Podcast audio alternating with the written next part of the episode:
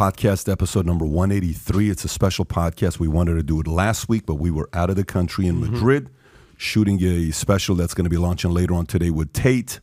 Uh, today's uh, podcast is around 9 11 and what really happened to it. And our guest today, Dr. Richard Gage, has done numerous interviews, has done numerous work on this, has done numerous uh, uh, talks on this, speeches all around the world. It doesn't matter where you say Australia, you know, New Zealand, Japan, talking about the fact that uh, 9 11, when it took place, it had to do with uh, architect- uh, architectural, where there was possible, you know, uh, explosives. This was not something where a building can vertically drop and just come down without it being intentional. Now, obviously, there's been a lot of pushback. There's been a lot of different uh, angles that people have taken, and they've said a lot of different things. But he has his own argument that he's going to make today.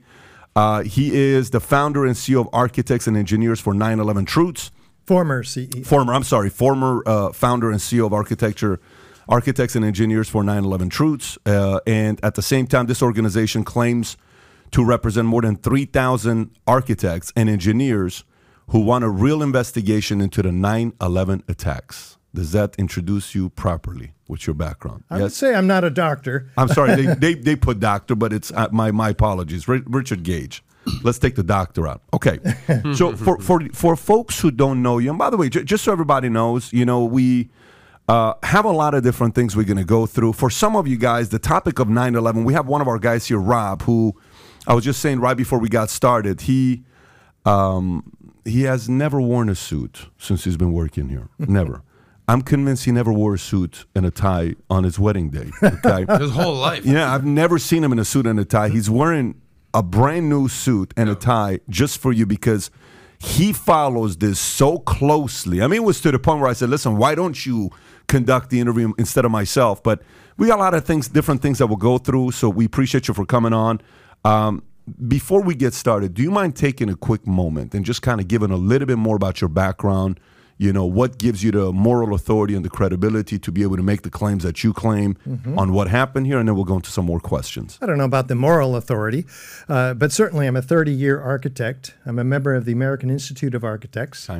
I have uh, worked on many fireproofed steel frame uh, not high rises but uh, various buildings institutional etc so uh, i've uh, worked hard during my life to to prepare myself for what came in 2006 when I heard on the radio David Ray Griffin being interviewed on the radio uh, station uh, Bonnie Faulkner's Guns and Butter, KPFA.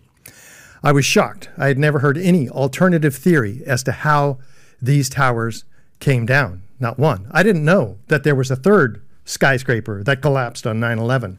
In fact, I found out that nobody I knew knew about this third worst structural failure in modern history after the Twin Towers. So uh, that was a shock to me. So I had to hear David Ray Griffin come the next night. Uh, he was 600 people packed into the Grand Lake Theater in Oakland, California. So I, I couldn't even get in. I had to go home and watch on the live stream. Then I saw this building coming down, which we'll talk about, uh, Building 7. I saw the evidence for the Twin Towers, explosive evidence uh, all over the place. And I, I was just in shock. I had to put together uh, some research over the next couple of months, took it to the firm that I worked for, uh, 15 architects. They thought I was nuts, actually, until I bribed them. I bought them pizza in the conference room, brought them in, and then all of them raised their hands. Oh my God, you're right. These are controlled demolitions. That was my first 15 architects and engineers sign on to the petition. Now we have 3,500 uh, over at AE 911 Truth, where indeed I did uh, bring that firm, uh, that organization uh, up for the last uh, 17 years. And now I'm independent with richardgage911.org. So you're no longer with that organization? Correct. And what happened there? Um, Spike Lee got involved. he had heard that I was uh, uh, uh, talking about the new uh, false flag operation going around in the last two years, okay. which is a great concern to me personally, and I think all people need to know about both of these uh, planned events. Uh, so it's real important. Um, so he was he was concerned about some comments that I had made, and um, he apparently had swallowed the official narrative of this pandemic hook, line, and sinker, and um, was concerned. Uh, so he pulled the half-hour segment from his uh, his uh, September 11th uh, epi- uh, mini series, mm-hmm. 9/11 and epicenters. So later we learned uh, on a radio interview or a, newspaper interview that he um, didn't have a choice, which means that it wasn't probably my comments that were uh, the cause of this pulling, but uh, pressure from HBO and other um, media uh, and other authorities that he bowed to, apparently. And that's how you were removed from it. This became quite a, a concern of our PR consultant, who convinced our board that uh, this was a PR crisis and the CEO had to go. So they unwittingly uh, went along with that recommendation, and there was quite a vigorous discussion on our board. And uh, now you were you, we you were not a co-founder; you're a founder. I am the founder. And so they removed the founder and yeah. the so forget CEO. Yeah, they removed the founder. Yeah. It's kind of strange to do that, Tom, to remove the founder from a project like well, this. Well, that now, happened to Steve Jobs, for instance. Yeah. And it turned out to be quite a blessing uh, for him. And it's quite a blessing for my wife and I, Gail, who are running uh, now strong in the last year since this happened uh, with 75 podcasts of our own and uh, four or five dozen interviews. Uh, that we've we've reached millions and millions of people now right. with the truth about what happened at the World Trade Center. Okay, so let's go through a couple things. One, uh, before we even get into this, can you pull up the New York Times uh, uh, newspaper? Click on that real quick. So this is a tweet I posted yesterday. I want you to go back to my tweet, but zoom in a little bit. Zoom in a little bit. Just click on it and cl- yeah, there you go. So uh, click on the New York Times uh, newspaper on a newspaper. Yeah, and and see if you can zoom in. Yeah, you can zoom in on this one. Go a little closer, closer, closer, closer, closer. I want the audience to see this. Go a little closer on exactly the date. Exactly the date. Okay, folks. I don't know if you see this or not. This is not a conspiracy theory. This is a fact, okay? 9 11, New York Times, Sunday. This is 2022. This is two, three days ago on 9 11. This is your city, okay?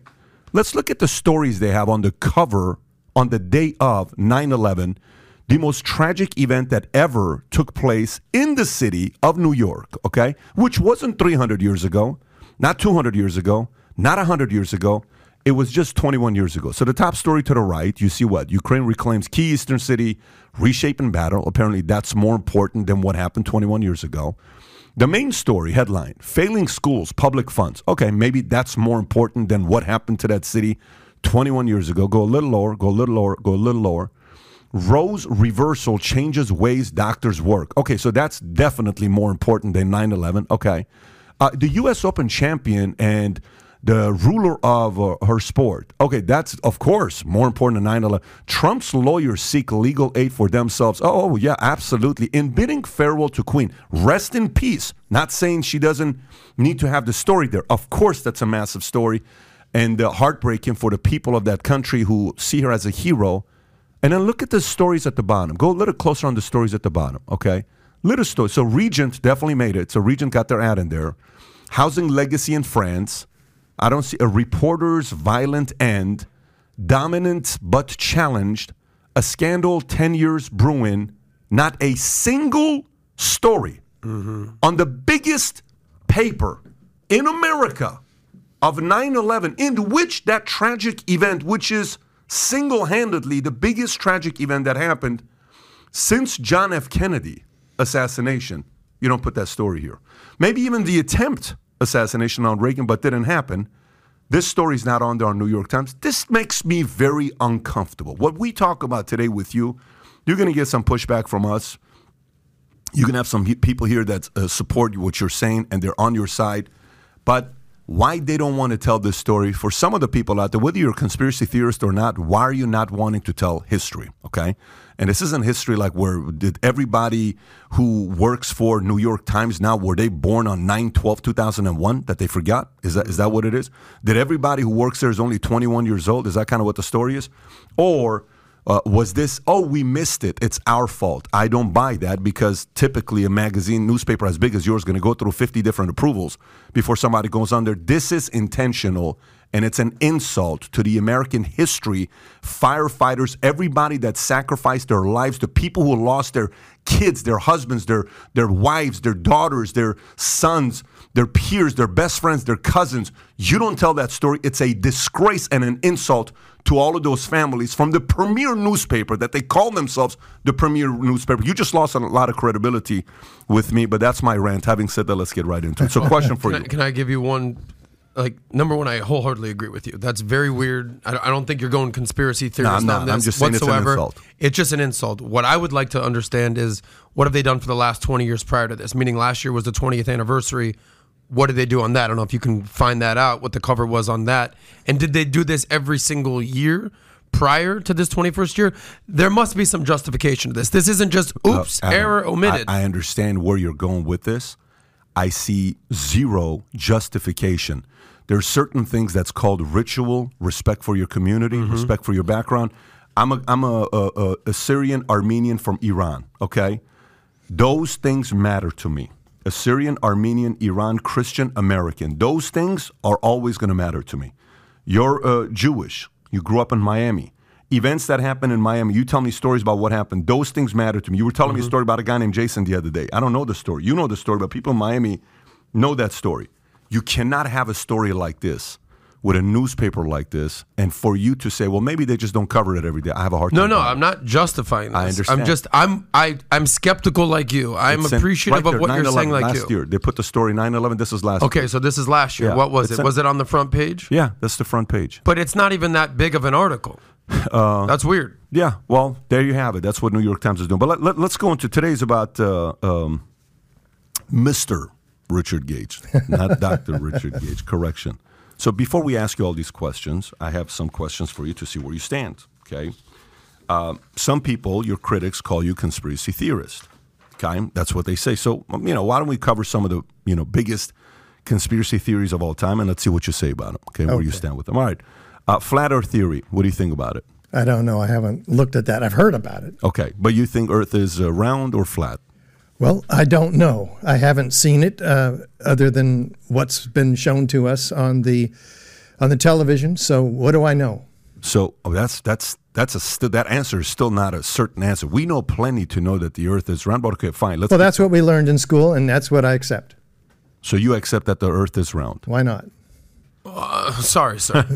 you're I don't know. you don't know that the Earth is round. I, that it's that's not what flat? I've learned. That's what I've been educated. But when you learn the truth about what happened at the World Trade Center Mm-hmm. and that the government and the media have been lying about it, I don't trust anything I've learned in my history books Fine, because I've great. looked at some of the things that are lies in our history and I'm questioning everything at this point. Fine. Let's go to the next. Got one, it. Okay.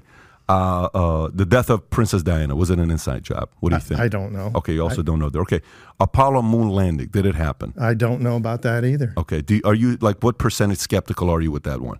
I'm skeptical about everything we've been Okay. taught by the media and our government and our educational You seem system. like the type of guy that would be curious to do a lot of, uh, you know, investigations, research, due diligence. Like for me, I was fascinated with the JFK assassination. I wanted to know what happened. So I've interviewed God knows how many people on that topic. Uh, what do you think happened with JFK assassination? I have serious reservations about the truth uh, about about what we've been told about the JFK assassination too. Got it. I mean, I've seen I've seen lots of videos on that one, so I'm highly skeptical. Highly skeptical of what of- they said of- happened. Yeah, the official narrative. Okay, cool. So sounds good. So now, now that we know where you stand with other, you know, theories here in regards to this right here, okay, with uh, what happened on uh, your your argument you're making in this topic, specifically on what happened on 9/11. Can you just take a moment and present what your argument is and how you came to this conclusion? Yeah. Well, when when I was confronted with this elderly gentleman in 2006, he talked about a third tower that came down. I mean, I'm an architect. I would know if there was a skyscraper that came down on 9/11 that wasn't hit by a plane. I mean, this is a 47 story skyscraper, easily the tallest building in most of our states. But at 5:20 in the afternoon, after witnesses hear explosions. This building drops like a rock straight down, uniformly, symmetrically into its own footprint in under seven seconds. That's at free fall acceleration. That's as fast as a bowling ball falling out of the sky. And we didn't know about it. Most architects and engineers don't know about it. We, uh, in, I'm one of 90,000 members of the American Institute of Architects. There wasn't one bulletin issued on this major structural collapse, and no plane hit it. So it had a few small fires. And according to NIST, the National Institute of Standards and Technology, who was tasked by Congress to explain these collapses to the American people, they say these fires brought the building down. Wait a minute. Normal office fires have never brought down a steel frame, fire protected skyscraper mm-hmm. ever in history. And there's been dozens and dozens and dozens of much hotter, larger, and longer lasting fires in these buildings. And we haven't lost one. So this is an unprecedented event. It should have been the most studied building failure ever. And sure enough, NIST produces a thousand pages of obfuscation. And this elaborate uh, fairy tale of the initiation of collapse in this building, none of the components of which could actually have happened. They had to eliminate uh, uh, key structural uh, components in the building in order to try to fabricate uh, a, a, plausible collapse initiation theory. For instance, they say that uh, the, the, the beams heated up in, in, in, in, an extraordinary fashion, 1400 degrees Fahrenheit. Well, that couldn't have happened because they're fireproofed. And in this case, there's no plane to knock off the fireproofing like they claimed at the Twin Towers. Well, uh, okay, let's let's just say that those beams could have expanded because they said this is thermal expansion, which caused a girder to be pushed off of its seat uh, on this column 79 in the building. Well, the girder couldn't have slid sideways because there are shear studs uh, tying it very carefully, and these are in the shop drawings. So NIST it just says they weren't there.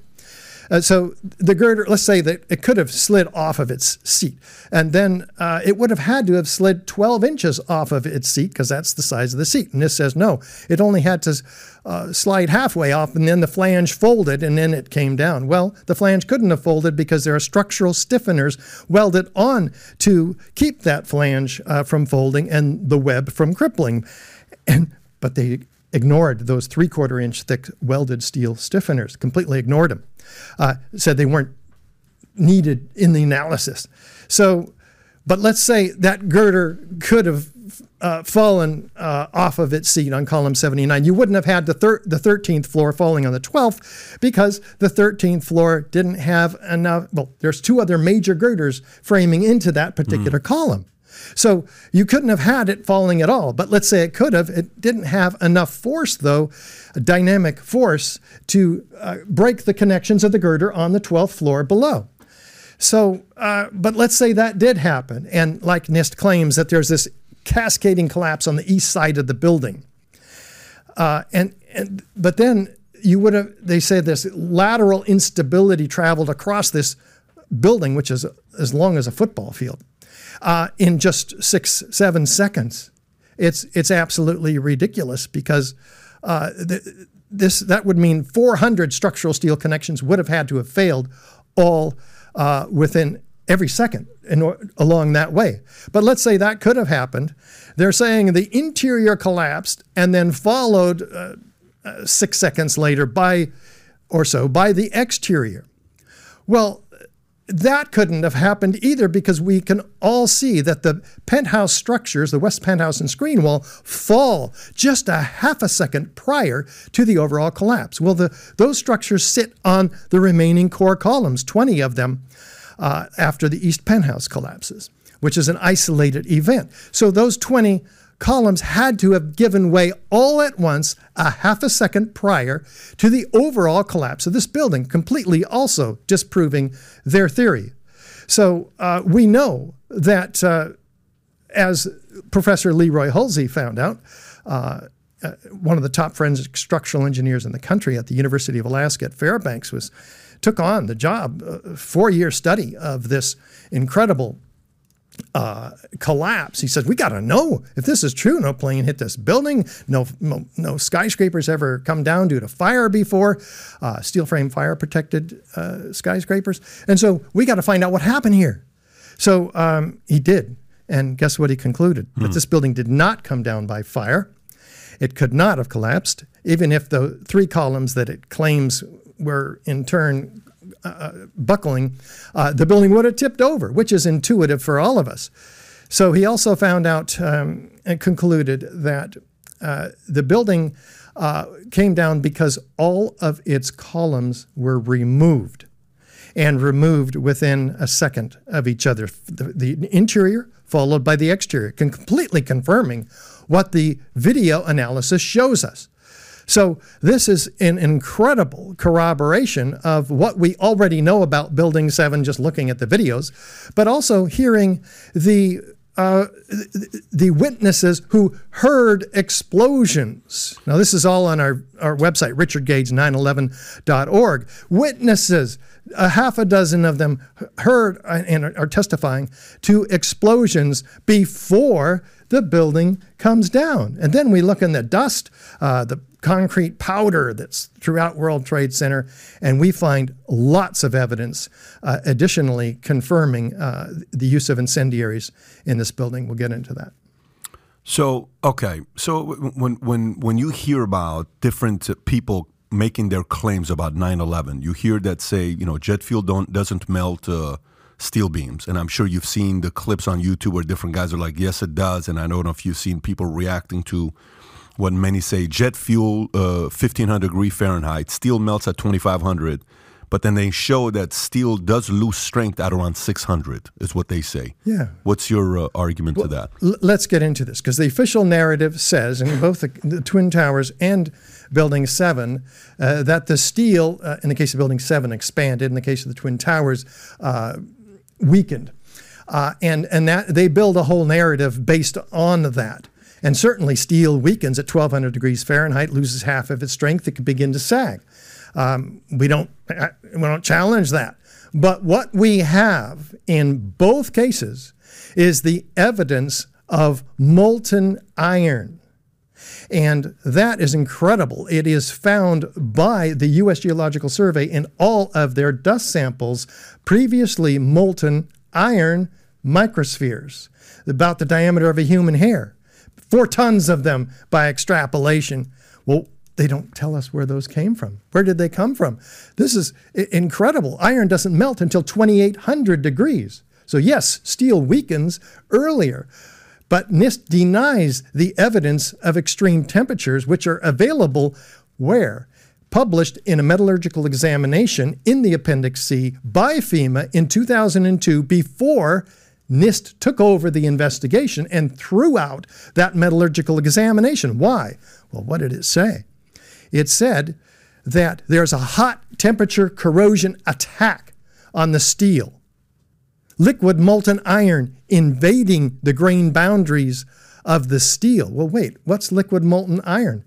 We haven't used iron in our skyscrapers for 100 years. Where does it come from? Well, molten iron is the byproduct of thermite. Thermite is an incendiary used by the military to cut through steel like a hot knife through butter. So maybe we're getting somewhere, right? We have a plausible the only plausible uh, explanation of how the liquid molten iron got there, and there are hundreds of of uh, well, there's there's dozens of studies showing and, and, witnesses of liquid molten iron, including the World Trade Center structural engineer himself, Leslie Robertson, who said a river of steel flowing. Wow. Well, uh, we've got to get to the bottom of the uh, of, of all of these witnesses, we show dozens of them on our on our uh, documentary 9/11 Explosive Evidence Experts Speak Out. That's on the website too, uh, and it's free on YouTube. Everybody can see it. There are uh, agencies, FEMA. Uh, in addition to FEMA, uh, there's the OSHA and and Bechtel and others, and Giuliani in his commission report testimony. He talks about temperatures exceeding 2800 degrees. Well, fires don't produce those temperatures. They're maybe 500 or 1400 degrees. NIST claims without any evidence 1800 degree fires. But that's a thousand degrees short of what the evidence shows in the World Trade Center. Uh, uh, molten iron, the first responders say flowing like lava that down the channel rails. You know, they're underneath. Uh, it's an incredible.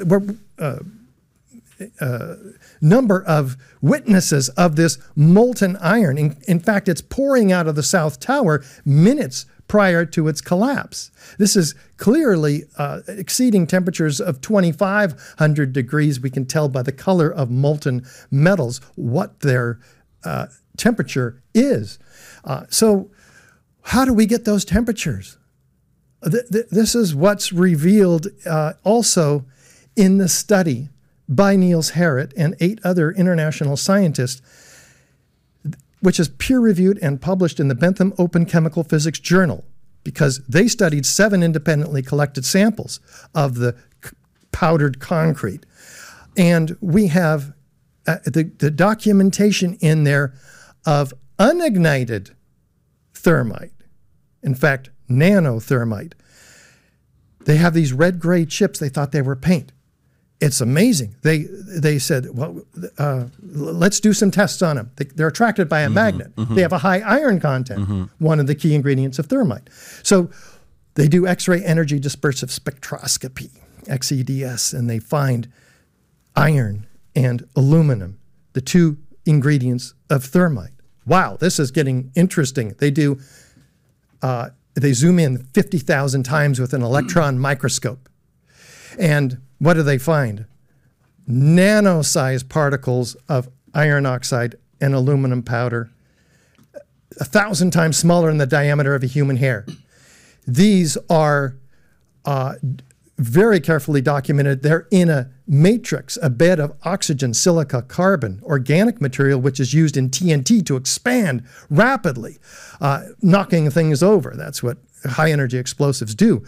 Uh, but uh, they they they find that uh, then this is a a a very sophisticated form of incendiary of thermite, which is called nanothermite. It was peer reviewed in Los, by Los Alamos Lawrence Livermore Lab, and guess what happens when they put these chips in a differential scanning calorimeter, a heater? They ignite at 758 degrees Fahrenheit, producing just like the by the way the the peer reviewed literature that came before. So this this is clearly the super thermite. But what do these chips produce when they ignite? Molten iron microspheres with the same chemical signature as the molten iron microspheres that uh, the USGS finds in RJ Lee Group, an environmental consulting firm, and all the World Trade Center dust. So you see, we know where these molten iron microspheres came from that the USGS couldn't and wouldn't or wouldn't explain, that we know that this is a self corroborating, repeatable set of experimental data that shows us what brought down the towers when you consider it in concert with all the rest of the evidence that we have yet to cover. Let me ask you a question. I mean, so, okay, so let's just play the game let's say you know it was explosive. Let, let's say this was you know planned. Let's say a group of people come to you and say hey you know richard we would like to figure out a way how to you know get world trade center to come down vertically all the way down. What supplies do we need? How much preparation do we need? How much manpower do we need? How do we need to get past the security to get in there to set them up exactly in the corners that they need to be set up? How much money do we need to invest? And out of all this crew that work together, can we find these few hundred people that can get this job done to keep a secret for the rest of their lives that this never happened? What does it take for us to do something like this? What would you say to them? Fair question.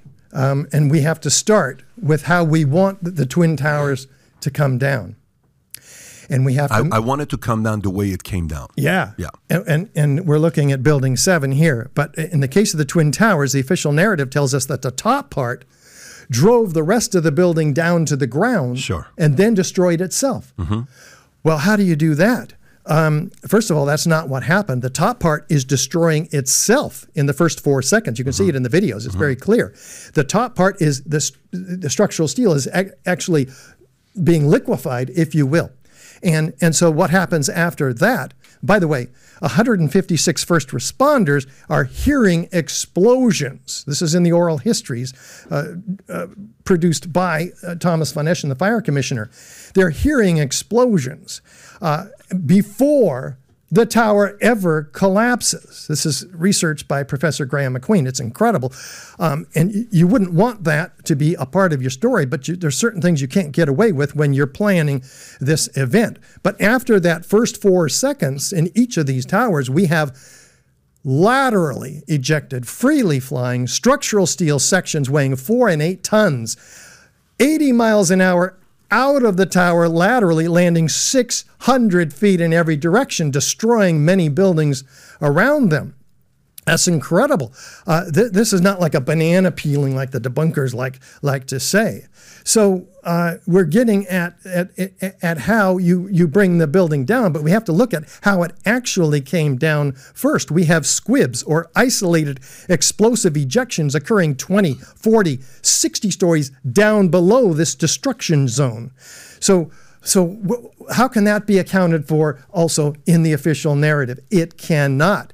And then we have the complete shattering of the structure, something that the National Fire Protection Association Guide 921 says look for uh, in your uh, investigation of explosions uh, and fires. Look for the shattering of the structure, debris thrown great distances.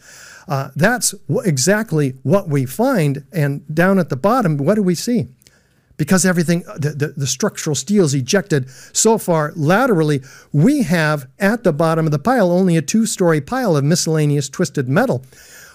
Well, where did the steel, what crushed the building if the steel is 600 foot diameter all around each of the perimeter of these towers? During the course of its destruction in the air, that's 90 no, it's 100,000 tons of structural steel in each tower, okay. not contributing to the collapse of this building. Maybe it's the concrete floors. Mm-hmm. Each of them were four and eight inches thick uh, on various floors and an acre in size. But we look again at the at the videos and we see the complete pulverization of this concrete, which is across lower Manhattan in a three square mile area. Wait a minute if the concrete is in a blanket three inches thick across from river to river across lower Manhattan, what's crushing the building? This is happening during, not afterward, during the course of the build of the building's serious series of explosions, which are also visible on, on the videos. So we have two thirds the weight of the building that's not even available to crush the building. And Zdenek Bazant of Chicago Northwestern University uh, came out two days after 9 11 with his theory, which was so obfuscated that it took engineers almost a decade to crack. And when they did, they find that not only did he use all the steel and all the concrete in the weight, but he multiplied it times three. It's a complete fraudulent attempt to try to explain mathematically, because he's a mathematical wizard, how this building was destroyed, and it remains the key theoretical basis for NIST's column failure theory. I get all of that. What I'm asking you is the following. Here's what I'm asking you. If I hired you as a consultant, I'm a bad guy, okay? And I want to take down World Trade Center. I come, I hire you, and I say, listen, Richard, here's a million bucks. I want you to be my project manager. I think it'd be 10 million. So I'll give you 10 million bucks tell me how many people we need, okay? How long it'll take us to prepare this to bring the World Trade Center down. You need dozens of operatives. You okay. need access to the core columns in the be- okay. in, in, in the buildings. It would take months. It would take months. Interestingly, we had a elevator modernization, the largest in, in the world sure. ever, going on the nine months prior to 9/11. Who had that contract? Ace Elevator who should have had it, Otis Elevator, who installed these elevators and maintained them up until the time Ace Elevator had 85 employees in the building at the time the, the towers were hit and they fled. It was a scandal documented in USA Today. Uh, and the, they, these are the experts who could re- help rescue the firefighters. Yeah. So, so that that's a plausible undercover let's go operation. there. That's a good point. So, so, so the elevator that's been managing it for a while was what was it called? Ace. Oh, Ace. no, Ace. no, not before Ace. Oh, Otis. Otis. Okay. So Otis, Ace takes it over. 85 guys, nine months prior to that, that are working on the elevator. Perfect. So now they let's Wait, just that's not all. You had the transfer from public authority, the Port Authority, Yep. to private company Larry Silverstein. Uh, just six weeks prior to 9/11, this deal went through, and he invested only 125 million of his own money, leveraged that to 3.2 billion, and bought uh, all the rest of the buildings. He had previously developed uh, Building Seven. But he pla- placed massive terrorist insurance that had never been placed on these buildings uh, before. And and when did he buy the terrorist insurance? after he secured ownership of of of these This is six, six other weeks? buildings, This is six just weeks? six weeks prior to 9/11. Okay, so now you're talking. This is the kind of stuff now gets people thinking. Okay, so six weeks prior, a hun- guy comes in with 125 million dollars of his own money, leverages up to three billion dollars, buys terrorist insurance. You said. Yep. And, and he had no reason to buy these buildings. They were half empty, according to many researchers. So they weren't desirable. They required uh, 5 billion to 10 billion in upgraded electrical, mechanical, and communications He bought systems. which buildings? And they were full of asbestos. Which buildings did he buy? Well, he bought uh, the six buildings, uh, WTC complex. WTC Silverstein 1, 2, 3, WTC. 4, 5, and Right. 6. That's right. He bought that, and other people who enjoy conspiracies talk about Neil Bush and the insurance connection. But let's set that aside. Let me ask you. Tom, you can't say that without people not knowing what you're saying. Yeah. Neil Bush and the insurance. Can you Well, unpack that? 20 seconds. Well, there there are people that say that there was a massive, massive insurance payout that was here, That's And- one. That's something and people it, are. and it goes right to this. 5.68 billion is what correct, he and ended it, up and it goes to this exactly the point he's making here. It has been Perfect. So 5.68 billion dollars. Can you find out who, which insurance companies pay that? Do you know who it is or no? no, not offhand, but uh, I Swiss Re. Is Swiss involved. Re pays out 5.68 billion dollars. That's a reinsurance company. That's not an insurance company, Oh, correct? yeah. That's the reinsurer. They're, they're, they're, they're changing money like mad in, in this scheme. Yeah. because no company is going to take on that much risk, right, Pat? I mean, you're in the No, insurance that's not game. what I'm saying, though. That's not what I'm saying. Listen, w- w- one of my clients bought a $250,000 insurance policy, okay? But he died within the two years in contestability. clause. contestability. Yeah. The insurance company spent nearly $25,000 hiring investigators, okay? Mm-hmm. They investigated this thing and realized it's suicide. Guess what? They never paid out the quarter million dollars. Insurance companies don't just pay out $5.68 billion without hiring the best investigators to prevent them from paying that mm-hmm. money. Mm-hmm. These guys' job is to hire to prove that, nope, this doesn't so like, you know accidental insurance is the most waste of money insurance you'll ever buy because insurance companies can always make the argument so to pay for somebody to pay 5.68 billion dollars swiss re you know You'd have to have that coming out of another pocket. And uh, the 9 11 Commission Yeah. even identified uh, uh, as true the put options uh, where billions, not billions, millions were made um, on betting that the, the airliners and other corporations inside the towers would go down in value dramatically the next day. And they said, "Oh, this this is true, but it, it wasn't insider trading because it didn't lead to the footsteps of Osama bin Laden or Al Qaeda." let's stay Well, where with the- did it lead? It led right to the Deutsche Bank, Alan Dulles. you, you- I, want, I want you to finish your thought you had a question for him So let, let let's let's stay at the root of the of, of the tree that we're on right now. So Silverstein buys the WTC complex, 125 million, levers it up. Not unusual in commercial real estate, um, but certainly unusual, basic on the size of this. And then he goes and gets the terrorist insurance. Do you do you have that? Yeah, I have something close to it. the WTC leaseholder buy terrorism insurance just before Oh, night. this can is, you, a, can this you is zoom by out? a fact checker. Just note that up Yeah, at the no, top. this Can you is- zoom out so I can read it? This Tyler, is just fact check. Yeah, just make it. That's fine. Make it zoom in a little bit. I'm sorry, the other way. Zoom in a little bit. Okay. So, long-standing uh, urban legend hold that World Trade Center leaseholder Larry Livingston or Joseph took out terrorism insurance just months before 9/11 attacks. Okay, go a little lower so we can read the rest. World Trade Center mixture. Okay, so the fact that they say mixture, that by itself, by Snopes, is a little disturbing. Okay, go a little lower, go a little lower. Some of the most persistent contemporary legends about 9 11 attacks involve people supposedly benefiting foreknowledge of event, whether it's a group World Trade Center workers or fortunately uh, called in sick and escaped certain deaths uh, that day, or investors who uh, fortunately bought put options on United American Airlines stock immediately before the attacks, thus profiting when the prices of the stock fell. Afterwards, American businessman Lemerson famously signed a 99 year lease on the World Trade Center complex in June of 2001, two months before the attacks. Okay, this is disturbing. So let me By the way, there's going. the insurance underwriting. Remember, the underwriters are called in on the claims. too, Exactly. That's right? the- so- the underwriters underwrite the policy, but then the underwriters with muscle are called in on the big claims. So there it is. Silverstein took out an insurance policy that for uh, uh, uh, Fortuitously, fortuitously, uh, fortuitously covered terrorism. Not- After 9-11, uh, uh, Silverstein took the insurance company to court, Who didn't want to pay? he should be paid double because there were two attacks. He won. There it is. While the story obviously contains elements of fact, it's also partly fiction, most notably the implication made via the use of scare quotes around the world. Okay, that part you don't have credibility with that one because that's just a meme that does well. Keep going, keep going, keep While going. While you have uh, uh, Larry Silverstein's face up there, note that he was on uh, PBS America Rebuilds program uh, saying that uh, regarding Building 7's collapse, he says, Well, there, there's been such terrible loss of life. Maybe the smartest thing to do is pull it.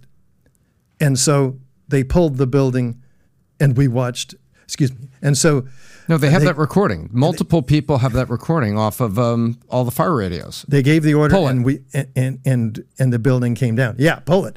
So uh, he said, Those the "Oh, I words. didn't mean Pull pull, the building. I meant pull the firemen out of the building." Well, guess what? The firemen were told not to go into that building and fight that fire. They were told it was going to come down on its own. So they they they were held back along with news reporters uh, and and people, first responders like. Uh, uh, Kevin McPadden, who says, like a train running under my feet, the explosions going on before Building 7 came down. Sir, uh, how convinced are you that this was an inside job? I don't want to use inside. Go on, No? I'm reading this. I'm Okay. talking to talk. Go ahead. How come? Yeah, I, I want to know how convinced you are. we know that the twin towers and building 7 were blown up okay we w- and, uh, and that the you- what do you mean official blown up? narrative is a lie explosive demolition shaped cutter charges in the case of of each of the buildings pl- uh, How convinced are you that I'm getting 9 there. 11 was an inside job? I just want to be very well clear. the, the question we have to ask to answer that is did al-qaeda have access to three of the most highly secure buildings outside the pentagon Probably not. That leaves most of us very convinced that this was an inside job with uh, security like Securacom, Stratesec involved up until the day of 9 11. so you're 100%, you're 90%, you're 80%. How convinced are 100%. you? You're 100%. There is no doubt. so you could not be convinced that this was not an inside job. No amount You'd have evidence. to show me uh, an explanation for all the evidence that we just went through and a whole lot more that we don't have time to get into on this short so podcast. you're dug in on this. No amount of evidence No, will I'm say, all right, this is not, well, you just said 100%, sir. Yeah. But you're saying I'm dug in. I'm saying Well, you just said 100%. I'm just using your words. Nobody has showed me any respon any uh, uh, uh, evidence to suggest Mm-hmm. that the evidence that we've been showing by millions in the 9/11 Truth Movement now. That's censored on the mainstream media, that the government won't talk about, that the congressman won't investigate. Um, there's no re- re- there's no rebuttal. They just attack straw man arguments. Uh, entities like Popular Mechanics, for instance, Snopes, etc. Mm-hmm. It's it's a pack of lies. We've been fed a false narrative, and we've swallowed it hook, line, and sinker. But there are 3,500 architects and engineers. That's 30,000 years of technical credibility, staking their reputation, saying, "I saw the evidence. I looked at it." People who take the time to review the evidence that in the, in the documentary 9/11 explosive evidence experts speak out all come away agreeing. I've given uh, uh, 700 presentations around the world, 24 countries, 100 American cities. I always do a show of hands. Those who come in skeptical leave convinced. That's what it shows. And so, yes, I'm 100% convinced. Yeah, but that makes me uncomfortable. And hear me Oh. out. All right. All right. If you said I'm 99% convinced, I'd say, all right, cool. But when you're 100% convinced of something you genuinely just don't know, you have a theory. This isn't no, a I have fact. evidence. no, no, no, no, no. You don't have full on 100% evidence. Oh, I do. You do. So Oh, you're the do. guy. You are the guy. You have not seen the documentaries. I, I, I don't care. you have to do the I- I- research, as much or as you'll only ever be fifty percent convinced. Once you look at I'm, the I actual came in here Uh-huh. completely open minded. Okay, I want to hear what you have to say, and you've been very technical, and I appreciate that. And BizDoc's probably following you. I'm a caveman with a suit on. I'm trying to keep up with you, buddy. But when you say you're hundred percent convinced of this, that means no counter argument Let's- could let's- convince you let's- of that. Let's, but let's. do No, I could be reduced to ninety nine if you give me a counter argument. Do you have one? What's- I'm not- what's- this is not my been- expert- Well, maybe the, the question would be, what's been one that you have been asked that you you've been startled? Has anything been asked where you've been startled, where you took you from 100 to 99? Because I got one for you. Oh, let's Okay, hear. here's a question for you. Um, how many people, if this was an inside job or this was a setup? By the way, this stuff that you just said right now, very disturbing. Okay. Commentary here, everybody is saying the same exact thing as well. Very disturbing with the fact that we're talking about the insurance. And if you go a little bit more deeper into this, by the way, on what happened the 1994 attack where the guy got $900 million, but this is kind of a business model. Yeah, that was the Ramzi attack. Yeah. So, and then you go into World Trade Center, which is uh, estimated the cost of rebuilding the World Trade Center, which is in 2004, was estimated $9 billion, made Silverstein's court strategy a virtual nece- necessity. And this keeps going. So we can take this insurance side.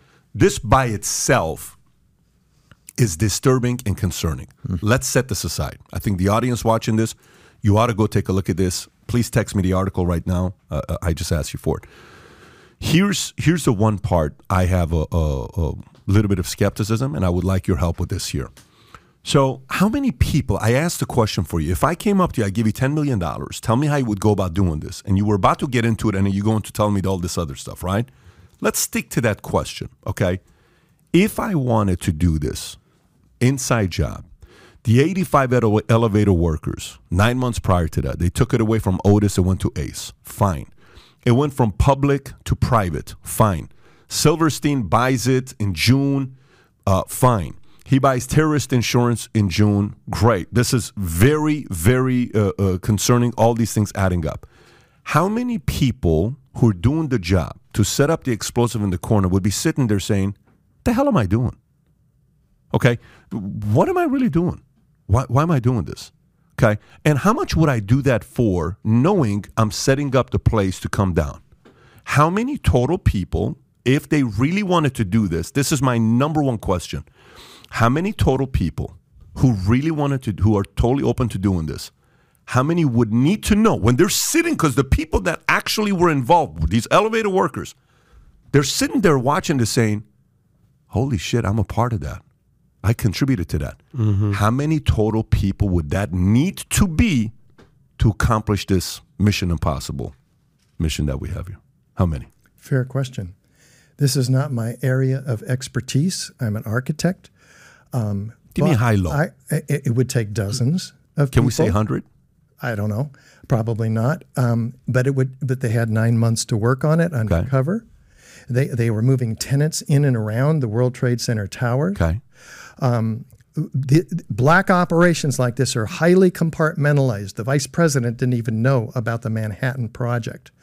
Uh, people didn't know that the Joint Chiefs of Staff were planning a false flag operation against Cuba, where they were going to blow up a plane full of college students. They brought that to Kennedy. He said no. This was only declassified much, much later. There are things we don't know I understand. about our Uh, government. Operation Northwood, we can't Now, get into that. You're You know, talking about their conscience. These people That's who not set what I'm explosives. you. No, no, no, no. It's not what I'm asking. I, I don't even want it to go into conscience yet. I'm asking you a very technical question. If you, this is your world you're in, you're an architect, 30 plus years, you started an organization that's now got 30, 3,000 plus architects and engineers. You're the founder and CEO that later on you were fired because of Spike Lee, who, you know, the PR came in and said, we can have a guy like this. They removed you from the documentary, they cut you out, etc cetera, et cetera. Fine. So this is your world, okay? My world is a different world. You can ask me about my world. I'll give you my expertise counsel to you, right? But I'm here having you because you're the expert. I'm not the expert on this topic, right? Realistically, if we had nine months, we got six months. How many total people? You said dozens. Can we say 50? Okay. Okay, let's just say 50. Let's play with that. 50 people. Yeah. So these 50 people, wherever they were, when they saw it go down, they're going to be sitting there guilty. They're going to read the uh, stories of kids who are now fatherless on the cover of People magazine. They're going to see wives crying, mothers crying, fathers crying, co-workers crying, uh, seeing the country that gave them all their freedoms in shambles. We look like idiots. We look like morons. You can't be that evil. You have to now go to fight this. The only way you can fight yourself, your conscience with something like this is probably drinking. You're probably going to be doing drugs. You're probably going to be smoking weed. You're mm-hmm. probably going to be doing some things on the side. I'm actually not being funny. I'm actually being very serious. You would be full we- on suicide. no, no. What I'm saying to Yeah. you is when your conscience are Yes. you're trying to escape. Most people drink alcohol because they feel guilty. They did something. They want to escape a pain that they're so. So now, when you drink, what happens? You're sitting at the bar. One of the fifty is sitting at a bar. They say, "Hey man, is everything okay, bro? Man, maybe you should stop drinking, bro." The bartender says, "Johnny, that's enough. Maybe you got to go home today, bro. That's enough." What's up? What's going on with you? I can't tell you, bro. I can't tell you. Okay. All right. So he goes home. Out of the 50 uh, men who were involved in something like this, most men are naive and anything they know, they'll come home and they'll tell their wives. And wives are going to sit there and say, Babe, what are you talking about? Babe, uh, I feel guilty, babe. I, I, I don't know what to do. I don't know who to tell. Out of those 50 people, let's assume half of them were married. Out of those half that were married, 25 that told their wife something that happened. Say half of them got a divorce. The wife who left them or got a divorce, she has no loyalty to the secrets. She then tells her friends why you got a divorce, and she says, "Listen, this is what I found out about him." Eventually, this thing's gonna leak to the world because the 50 who know, really, it's really 5,000 people to 50,000 people that have been told this story that know that Johnny told Larry, told Mary, told Jackie, told Billy that the reason why Johnny and Mary didn't work out is because he didn't, he was working on world. We don't know any of those stories. So did we kill all these Well, do you, people? do you who would they go to? CNN? I mean, CNN and, and every major media. no, it's not CNN. Are- are- Podcasts, shows, articles, magazines, writers, Simon and Schuster. A publisher's You're, going to take talking it. about the crime of the century, which has been covered up from one end to the other. I have a hard time with that. Uh, And, and you're also assuming that these people who planted these explosives Yeah. are like you and me with a conscience. No, everybody has kind These are cold hearted. the elevator operatives. workers are cold-hearted but but it's not the point. operators. But but but I've met Who knows cold-hearted who was in there? We don't even know if they're Americans. Yeah. They may be foreign agents. We don't know Go what their foreign agents. ideological dedication and devotion is or what their mission is. It's obviously not to help I've, I've, democracy. I've interviewed 15 CIA agents on the podcast. Okay, and you know one of the best things that uh, uh, uh, the former chief disguise officer Jonna Mendez said. I said, "What are the qualities of uh, being a great CIA agent? Charming, charismatic, great salesperson, persuasive, attractive, da da da da da da da, da competitive, blah, blah. Only one thing. I said, "What's that?" When you do save the free world, you don't brag about it to anybody. Okay. Well, uh, every one of the CIA agents that I sit down and talk to, they can't help themselves. Not that they don't say everything. We've had the director of CIA at our office before, 11 years ago. We've had a lot of interesting things that have former director of CIA. We've interviewed former director of CIAs. We've interviewed the former director of Mossad. We've interviewed a lot of interesting people, right? Man can't keep a secret for too long. Man cannot. We don't have that ability long term. We somehow, some way, eventually to very, very, very, very, very few people know how to do that. And that very, very is not 1%. It's 1% of 1% of 1% of 1%. That's not a lot of people, okay? Somehow, some way, you're going to be feeling guilty about the fact that you're carrying something this heavy and you don't want to go to bed, you don't want to go to your deathbed with that. now you're speculating, and I appreciate Purely. it. It's I an important, I am speculating. and it's a Yeah. good speculation, and I don't disagree with anything that you have said. But what you, but I wasn't speculating. I was giving cold hard evidence from uh, U.S. agencies, uh, from video evidence on our documentary, eyewitness testimony, which uh, in, uh, irrefutably and overwhelmingly proves the explosive demolition of these towers. None of that is impacted by your speculation and your correct speculation that somebody would have talked. Uh, I don't know about that. I do know that I've given you evidence that in a court of law would bring the perpetrators to justice for the crime of the century. So, uh, and it's not just me. Uh, I, this this evidence has been assembled from uh, the 9/11 Truth Movement research, millions of them uh, all together, screaming from the rooftops, not getting a word in except on C- C-SPAN, uh, mainstream media, where uh, Washington Journal interviewed me for 45 minutes. Guess what? That video became the most watched video ever on their program, more than Obama and others which were setting records. And yet they haven't invited me back. So you see, there must be an arm of control over the media that you and I can't even comprehend. And I don't think we can comprehend the control that they can exert over individuals who, who are told that their, that their children will be murdered if they open their mouth Say at all. 70% of that 50, but the other 15% is probably single and they don't have kids. Yeah, I understand what you're saying. I've, I've interviewed mobsters. Every living mobster that was a power player, that they've sat down right in front of me. From Sammy to Bull Gravano to Michael to Phil Leonetti, who masked his face because he had done surgery, and the only person he agreed to do an interview was with me. As long as I distorted his face so people couldn't see it, we did the interview. We conducted the interview. We did we, a lot of different people.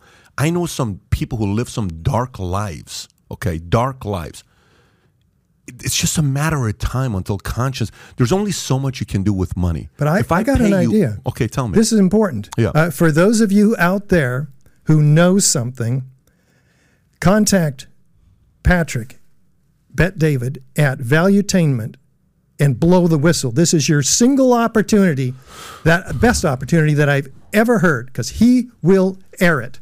Patrick at valuetainment.com. Patrick- at valuetainment.com. Mm-hmm. If you're a true whistleblower and you were one of the people that you worked there, okay, if you're saying that person exists, I want to talk to you. I want to talk to you. If you worked in them, you got proof, all of that, let's talk about it. Because mm-hmm. for me, here's what I asked yesterday. So we're doing a podcast prep meeting. And I asked a question. I said, How important is it for us to know this? What do you mean? How important is it as an American to know, listen, what the hell happened with 9 11? I'm asking an open ended question from everybody in the room. You know what everybody said? We have to know what happened. Mm-hmm. We're Americans. We owe the truth. You know, we deserve the truth. Okay, I agree. So, you know, I can, more and more and more you get deeper into this, the more and more you say, okay, this is pretty dark on what happened here. However, why haven't many whistleblowers come out? Why? You know, we lead the, the world in whistleblowers. America, it's like a thing to be a whistleblower. Come out, oh, you're a whistleblower. As long as the right political side's going to defend you. So the only reason why somebody wouldn't come out on this is why. I can't think of any. It goes back to motive and why. I can't think of any. You know, you, you, Red Sparrow. You're familiar with Red Sparrow, right? Okay, what's Red Sparrow? Russian, uh, uh, uh, uh, you know, beautiful women who would go and it was their, you know, secret intelligence where they would work and get powerful men to flip. how do you how do you flip men? How, historically, it's the easiest way to flip men. How do you get information out of men? It's very simple. Okay, you got women Compromise them and threat them. you got threaten them about some information about them that you can release and do something to the people they love the most. It's that simple. This is why a lot of times if you really want to recruit somebody that's going to be an agent or we hear in the movies you recruit somebody that's got no kids, no nothing. This is why people who go front lines that maybe work high, high, high level jobs, Delta, things like that, they would like you to be single with no kids. And preferably not a lot of people you love. Makes it a lot easier because you're a little colder you know you're less easier to be compromised i'm not convinced all those 50 people that worked or you know dozens of people that worked on that were not uncompromisable mm-hmm. i don't know about that again purely odds speculation And then how much do, how much would it take to buy you? how much would it take to buy your conscience? A million dollars? Ten million dollars? Because for me and Patrick is dead on here. Dead on. There's the human element and then there's the technical element. You are all about the tele- technical element. Respect.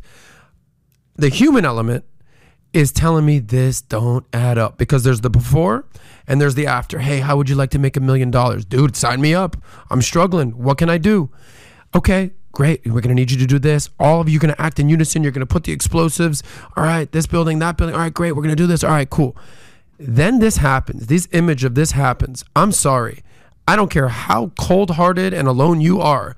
When you see the people that die, that people that are jumping off the buildings, that America is under attack, that like your conscience is going to eat at you. No amount of money is going to make it easy for you to go to sleep at night. We'd hear stories of people committing suicide, just basically not wanting to live anymore because they sold themselves for a million dollars.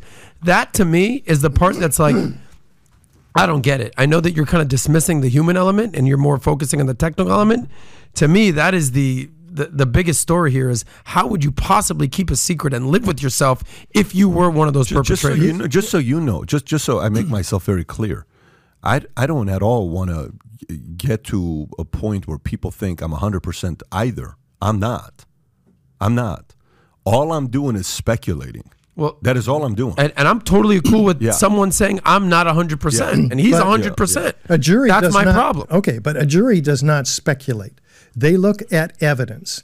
And our 60 exhibits of the evidence has been given to the U.S. attorney in, in Manhattan to be given to a special grand jury.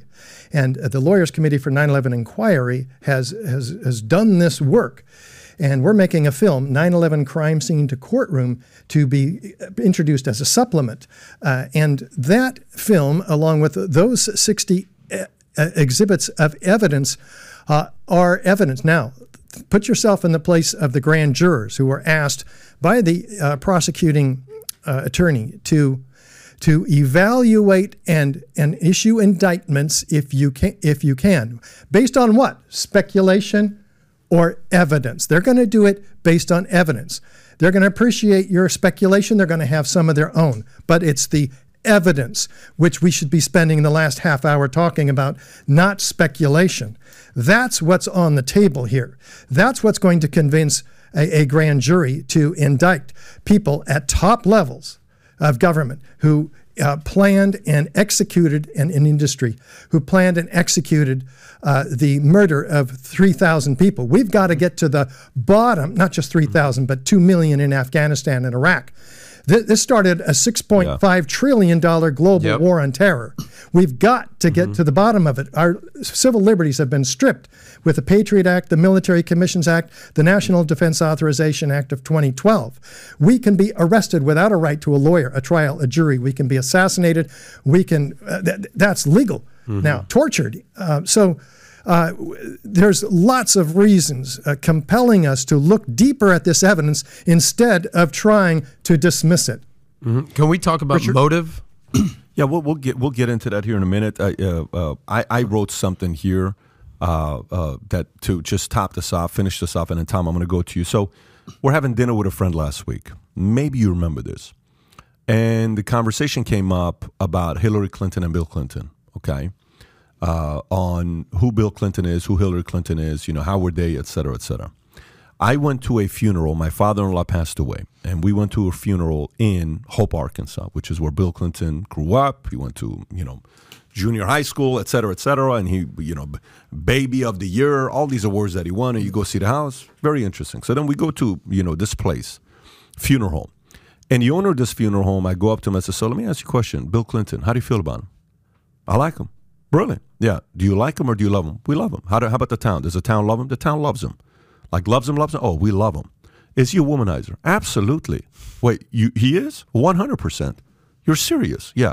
So let me get this straight. You like him, you love him, and you're saying absolutely he's a womanizer. He says, Yeah. Do you know who he's married to?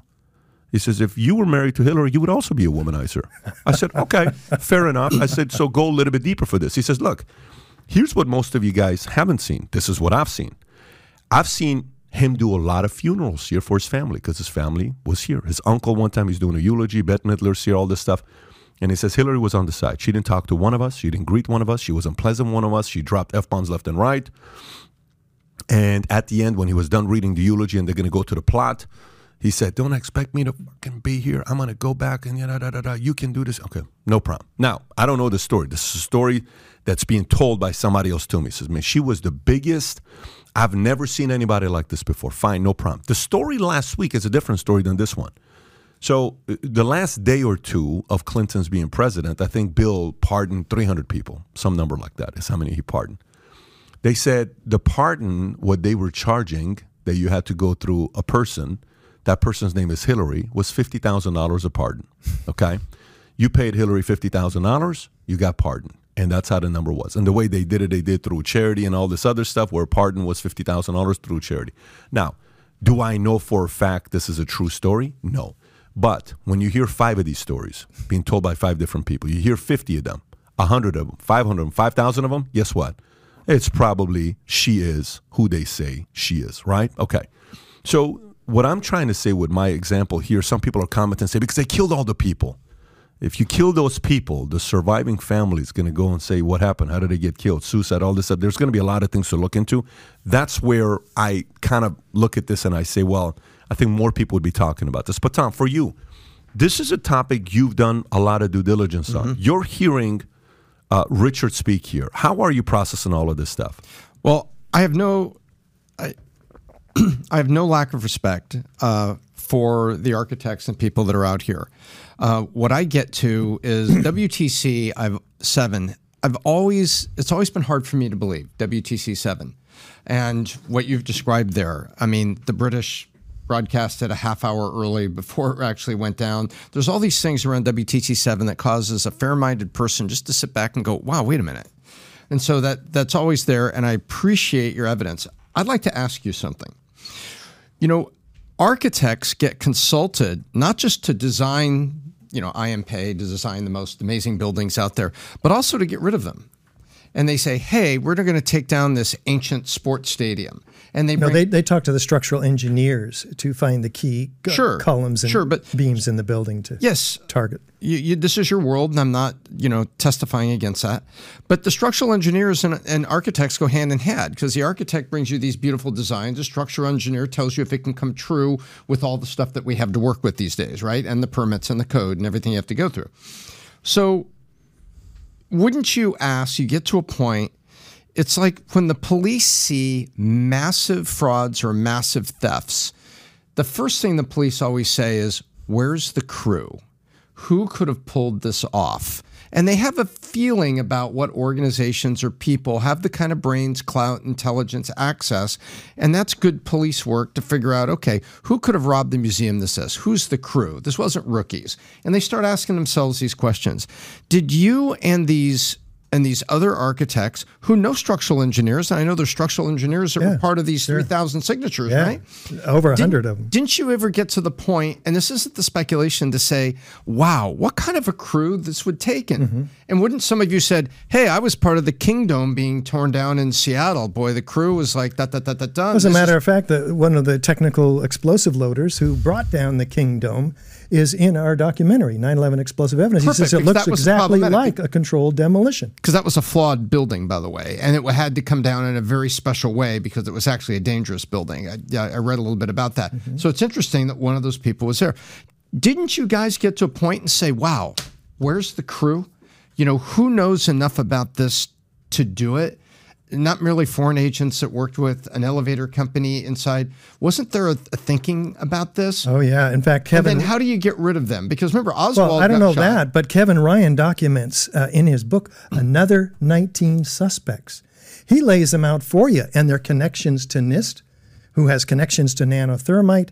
Uh, it's it's pretty incredible. Kevin Ryan is one of the major researchers uh, in in the country on this. David Ray Griffin's written 14 books on the subject, which fingers where did those gentlemen and where talks about who's responsible. From? Sorry to interrupt you, but you made a point there, and I want to dig into it. So, okay, that's a possible crew. Where did those those where did that crew come from?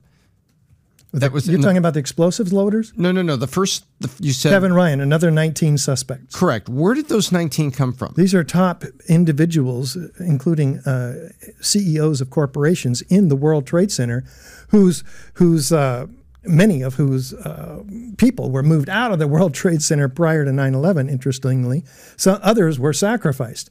So, in fact, uh, Cantor Fitzgerald up there, uh, and, and whole company. and in in uh, the, the floors that were hit by the airplanes, he documents that five floors above and below, roughly, uh, in the north and south towers, were retrofitted with uh, uh, fireproofing upgrades in the year or so before 9/11.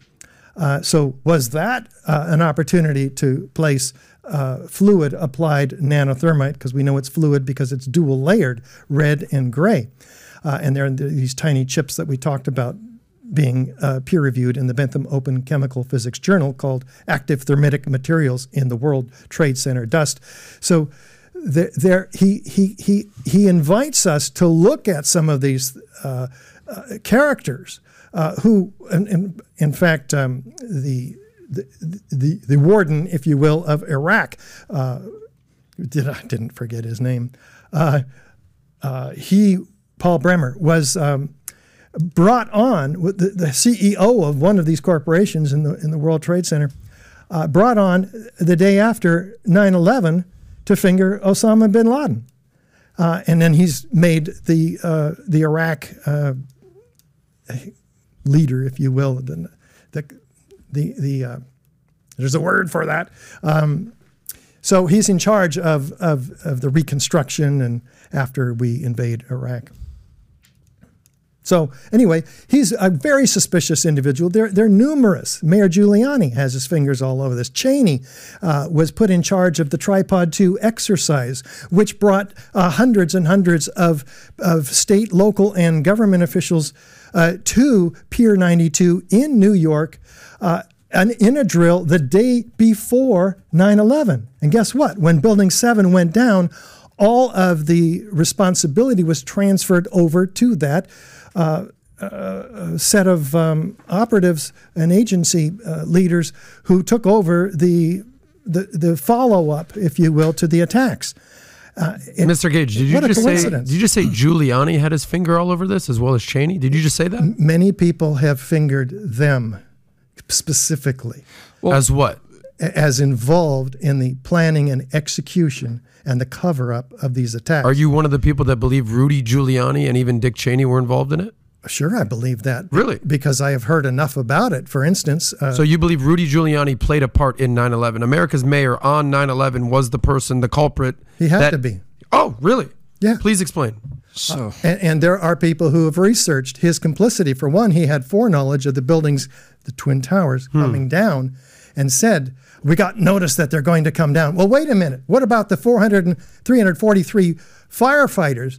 Uh, they didn't get notice that the building was coming down so they could get out of there. Got Only it. he had it. This is on. So, what are the chances record. that Rudy Giuliani had a major part in 9 11? That's very high. Very high. Yeah. Huh. Richard, can I ask?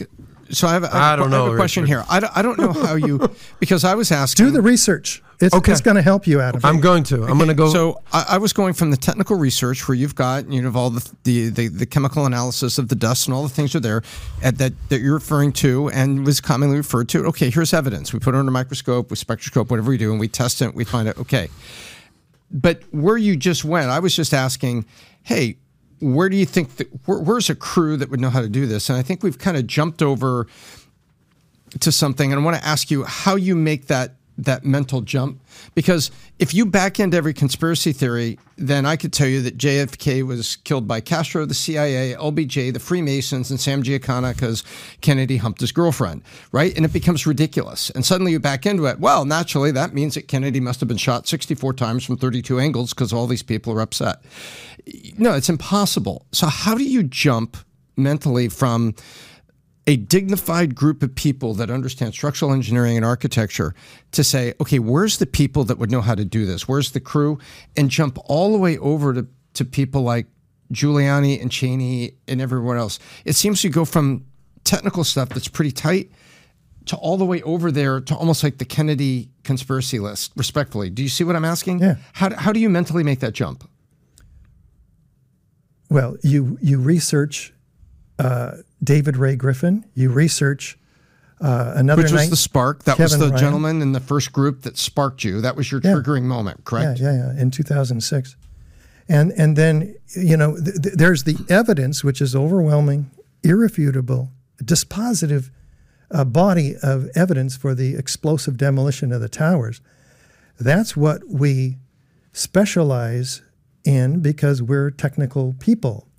But we, as as uh, Pat said, you can't help but uh, do peripheral research done by others, read it, and come to the conclusions that high level individuals, specifically uh, Cheney, who's put in charge of this tripod 2 biochemical attack drill on Pier 92 the day before 9 11. And you can't, you can't avoid uh, this type of peripheral, circumstantial evidence and come to the conclusion that A, this was an inside job, B, uh, top levels of government had to be involved uh, because uh, C, uh, among the becauses, uh, the 9 11 Commission report uh, fingered the Bush administration, the NORAD, the Air Force, the CIA, and the FBI as lying to them. This is the top leaders, Thomas Kean and the other leader of the 9 11 Commission. Uh, uh, so, so when they say that in their book publicly, uh, Max Cleland resigning from the 9 11 Commission saying this is a national scandal, this was set up, it's the most partisan commission ever assembled. So we have uh, whistleblowers who were leaders of the 9 11 Commission. And who wrote the report? Not them, Philip Zelikow. Philip Zelikow is a Bush insider who wrote his PhD thesis on the creation and maintenance of public myth. I mean, you start to look at all this stuff and you begin to form opinions which are based on facts. Can you prove all of all of the complicities? No, I don't even try to. But I can prove that these towers were blown up by incendiaries and explosives, and that's all we need to prove. Um, I want to I want to do a couple things here. One, I want to show those two clips on how WTC seven comes down. Two, I want to play a clip from Donald Rumsfeld. But before we do so, let me let me read a couple of the super chats of people involved here, what they said, uh, just so you know what the audience is thinking. So one, Scott Rodriguez, fifty bucks. Udaman Scott, he's an insider with us.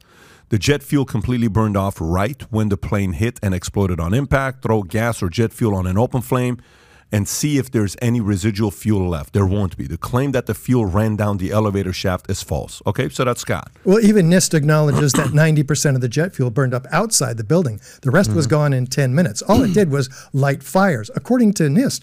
So that's the official. And that's narrative. according to NIST. Yeah. So if there's anybody that wouldn't, you know, claim that would be them, but yeah. even and jet fuel is just kerosene. It burns, according to its manufacturer, 600 degrees Fahrenheit. That's that's n- uh, nothing compared to yeah, and jet hot fuel, fires. Uh, all the fuels that end in open air, ene, all the fuels that end with ene, right? Kerosene, epirocene, all those things, they atomize very quickly and they make. And that's why you saw the big fireball mm-hmm. outside mm-hmm. the tower. Atomization, yeah. Smedley Butler, the third. Anyone with demolition background or training can spot nanothermite from a mile away. The thickness, power, and speed. People in the streets running for their lives were running from nanothermite. What do you say to that? Well, they're running from the major dust clouds, which were extremely hot. The, the, the heat was incredible uh, in the 2,800 degree temperatures documented by Bechtel and others uh, after the towers came down. Now, when the towers came down, the mechanical action of the collapse would surely put out mm-hmm. the fires that were there. Uh, and, and yet we have these 2,800 degree temperatures. They put a lake of fire. They couldn't get it off. They're pulling up uh, uh, in the crab claw excavators beams that are dripping with molten metal. There's no official, and mm-hmm. there's there's there's uh, photographs of this. There's no official um, account accounting for this in the narrative at all. They, they, they, can't, so they deny it. They put it down. John Gross, the pub, NIST uh, co-project leader, says, "Oh, uh, there, there's pools of molten iron," and then we show in our documentary dozens of first responders talking about molten iron and the the incredible uh, documentation by um, do we have a mute on these buttons? I want to. I don't want to clear Just my. Push it aside. Push it aside. okay, sorry about that, folks anyway, uh, the documentation is incredible, and so we can speculate about the motives and the, uh, the, the availability of these people to continue lying and wrestle with their conscience. But you can't deny any of the evidence that's there from these official agencies, in particular, and scientists like Worcester Polytechnic University that says silver dollar holes in the beams. Jonathan Barnett, fire protection engineer who became one of the leaders of the FEMA report, saying uh, that the ends of the beams were partly evaporated. Guess what? It takes 4,000 degree temperatures to evaporate steel. So even he is, is, is, is there admitting uh, unwittingly uh, about the existence of these extreme temperatures. That was an insightful chat. What is the rest of the audience saying? Yeah. So next one is what about the trillions that went missing the day before 9 11 uh, that no one investigated after the towers went down? Yeah, this is Donald Rumsfeld, who, who announced uh, to the world uh, that they still can't find 2.3 trillion dollars, uh, and and the day later, uh, where does the the, the uh, attack on the Pentagon occur? In the investigative body of those researchers who were uh, looking auditing auditing the the Pentagon, looking for that 2.3 trillion dollars. Okay, so the next one is YouTube has many videos where people have this is I think Paul KOV 12x 12x he's an insider as well, uh, where people have taken the lives of their own innocent family members. The human element argument loses credibility when people can and have taken the lives of uh, within their family. That may be right, but I don't know about 50 people to be able to do that. Okay, so let's go ahead and look at this clip here from WTC seven. Um, if you want to just press play so we can take a look at this. And, and Richard, you can narrate this while Yeah, this is you'll going. notice the east penthouse falls first. It's an isolated explosion, independent of the uh, controlled demolition. There's no evidence under it uh, that uh, that's uh, carrying through all the way to the bottom, as NIST claims. If you can show it again, you can see the upper part. Right, loop that. The upper part falls just a half a second prior to the overall. That completely uh, wipes out the NIST theory that this uh, instability traveled from the left to the right, east to west. And so what we see is the west penthouse and screen wall falling a half a second prior, indicating that the 20 core columns beneath it all gave way at once, which also betrays NIST's uh, uh, lie uh, about the uh, how it came down. And then the overall building comes down smoothly, symmetrically, at free fall acceleration, at least a third of its seven second fall, even admitted by NIST. Free fall. They admit that. They denied it at first, saying that, gosh, free fall, if it came down at free fall, that would mean there'd be no structure underneath, uh, Shyam Sunder of NIST says. Well, wait a minute. They admit later, being embarrassed in a public conference, that it did in fact come down by free fall. So they admit that in their final report, uh, but they don't admit the implications of that. Where did the 80 columns in this building go so that this building could fall as fast as a bowling ball falling out of the sky? They they they must have been removed. They could only have been removed by explosives, and uh, How should it have fallen? Well, if it's not a how should We've how should never, it, ever in history lost a skyscraper due to fires. Uh, the steel frame fireproof skyscraper. never. Never. It's never happened. This is completely unprecedented. And NIST even admits that. And then, I want to keep hearing him, Tom. Please continue. Yeah. No, continue. So I, I asked the question: How should it have fallen? Yeah, so you're saying never in the history has a skyscraper. Yeah, so now we're in, in the, and we're speculating. So if uh, if if column 79 failed, it's in the northeast corner of the building. Can you imagine how it should have fallen if it were to fall? It would have fallen over toward like if somebody kicks you in the knee, you fall uh, toward the injury. So uh, th- that's how it could have fallen were it to fall, which is completely unprecedented. The age you are, no offense, and what you come from, certainly you know about the first interstate fire in Los Angeles, like Yeah. 88. Very hot, very large, and very long-lasting fire in that building. No collapse. And the building is still here. It's no longer the first interstate building, oh. but it's still here. There's over 50 buildings that have suffered major fires. But, th- but this was one that was collapsed. particularly hot. I remember reading about Yeah. this, that this was so 1400 degrees Fahrenheit. Probably. How high is this? How many? Sixty-two stories. Can you show the picture of it so people can see as well? 88. Take a look at that. Just one of many, many, many examples. And, and after 9/11, we have the Grenfell Tower in in London, which was completely engulfed from top to bottom. In Dubai, we And by have the way, take a look right there. The sprinkler system was 90% installed, but mostly inoperative. So there was no internal water, there was no sprinkler systems, there was no way for the fire department to get ladders up, still it ladders didn't up past down. 21 floors. Yep. And so they went through this, and the building's still standing. Still there in LA, and that was one of the hottest, uncontained, unsprinkled, in other words, internal system How long did the fire last? Trying to find it now. I, I'm just curious in how long the fire lasted. So y- you would assume the when was when was World Trade Center one and two the the when, when were they built? Can you can you, can you go to it? they topped out in 73. And they were the tallest buildings in the world. At Yeah, I thought time. there was a big bicentennial thing, and there were stuff going on in '76 there. 73. 73. Well, 73 is one, but I remember a big bicentennial thing. It was in, you know, 1976, 200 Yeah, yeah. years. Uh, Richard, have there been any other case examples of planes crashing into major towers? Well, the, the Empire State Buil- Building got hit by a B 25 bomber. All the fuel went into the building, uh, no collapse. You're saying the Empire State? That was before sprinklers. what The Empire State Building, was hit by a what now? a B 25 bomber. This is like a And it's 19 and this is 1945. 1945. Oh, You know why I'm laughing? There's no sprinklers in the building either. I'm I'm not laughing because it's funny. I'm laughing because okay, I'm a math guy. Okay, Mm-hmm. you're, you're an insurance guy with actuary. Life settlement is all about math and actuary, right? Correct.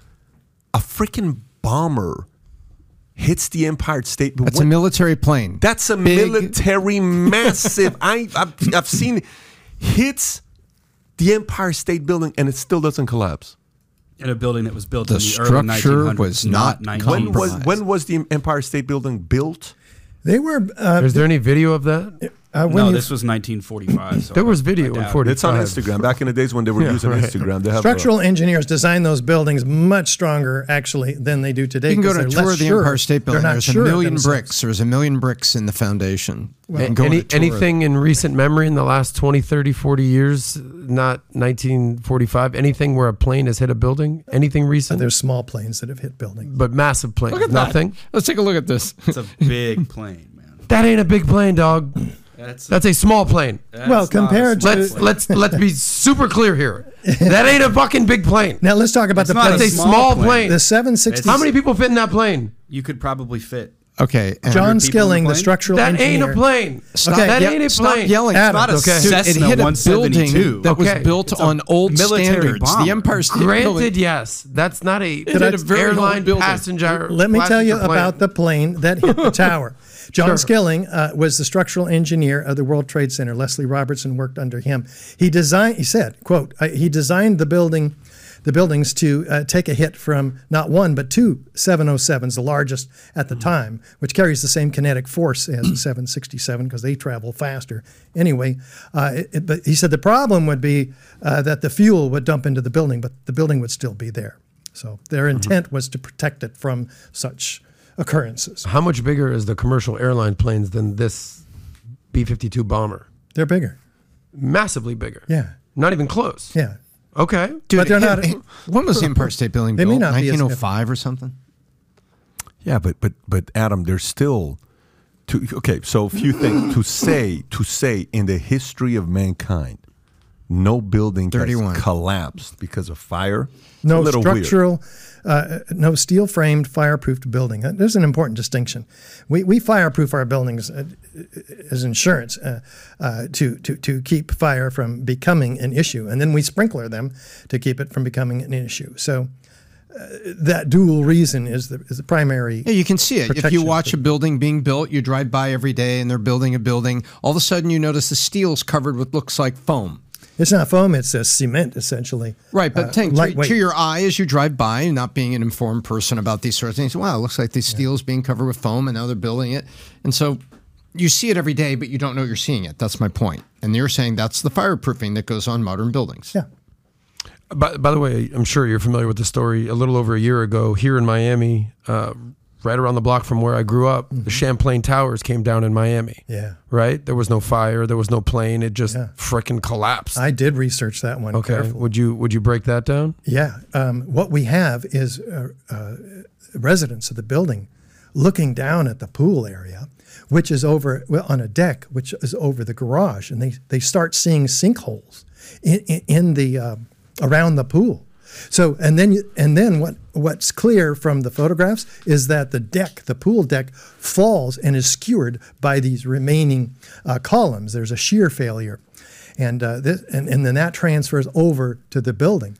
Uh, so so yes, uh, it's clear that uh, in that case we have a a um, a structural failure due to incredible lack of maintenance, A, and B, poor design, because the steel didn't go uh, across the deck and down into the column in, in, in both ways uh, to, to decrease the probability of a shear failure. I have to read this comment. This, this is the comment of the day. uh, John Hern- Hernandez. Adam, the chief structural engineer of Timbuktu. John Hernandez, you're the man. Ju- funny stuff here. By the way, uh, September 17, 2001, a statement issued on Al Jazeera by bin Laden saying the U.S. government has consistently blamed me for being behind every occasion uh, its enemy's attack. Uh, I would like to assure the world that I did not plan the recent attacks, which seems to have been planned by people for personal reasons. He, said, he also that? said in that quote, this uh, is Osama wrote bin? Laden. Bin Laden. He, uh, he next Said, said, I did not plan the recent attacks. No. and he said, I if would you like want, to assure the world that I did not plan the recent attacks, which seems to have been planned by people for personal reasons. And then he says, if you want to know who's responsible, look to the government I- I- inside of your own country who wants to make this century a century of war between Christian and Islam. That, that's the rest of that quote. So if you could put n- people, actual a- actual names at the top of the list, motives, not agencies, not you know smoky shadow characters, actual names. What names would you put at the top of the list for the culprits of 9/11? I gave you two. Go ahead. Uh, uh, uh, and the two you said, I'm pretty sure. you said- I, I don't recall the Giuliani two. Rumsfeld. You're saying Cheney. Cheney. Yeah. Yeah. the evidence shows, Yes. which I am not the researcher of, but Mm-hmm. I have looked at, that Cheney's involved in this up to his neck. Okay. I, I doubt Bush is. He's not bright enough to be trusted with information like that. So Dick Cheney top of the list, and then Giuliani. Giuliani's involved. I don't know what the level of involvement and He's the mayor of New York. He was responsible for setting up this Tripod 2 biochemical attack drill the day before 9 11, uh, where the all the responsibilities uh, uh, of the follow up of the aftermath of the attack were, were transferred. Any other major figures that you would put on that list other than Cheney and Giuliani? Well, um, uh, certainly uh, Paul Bremer is is involved.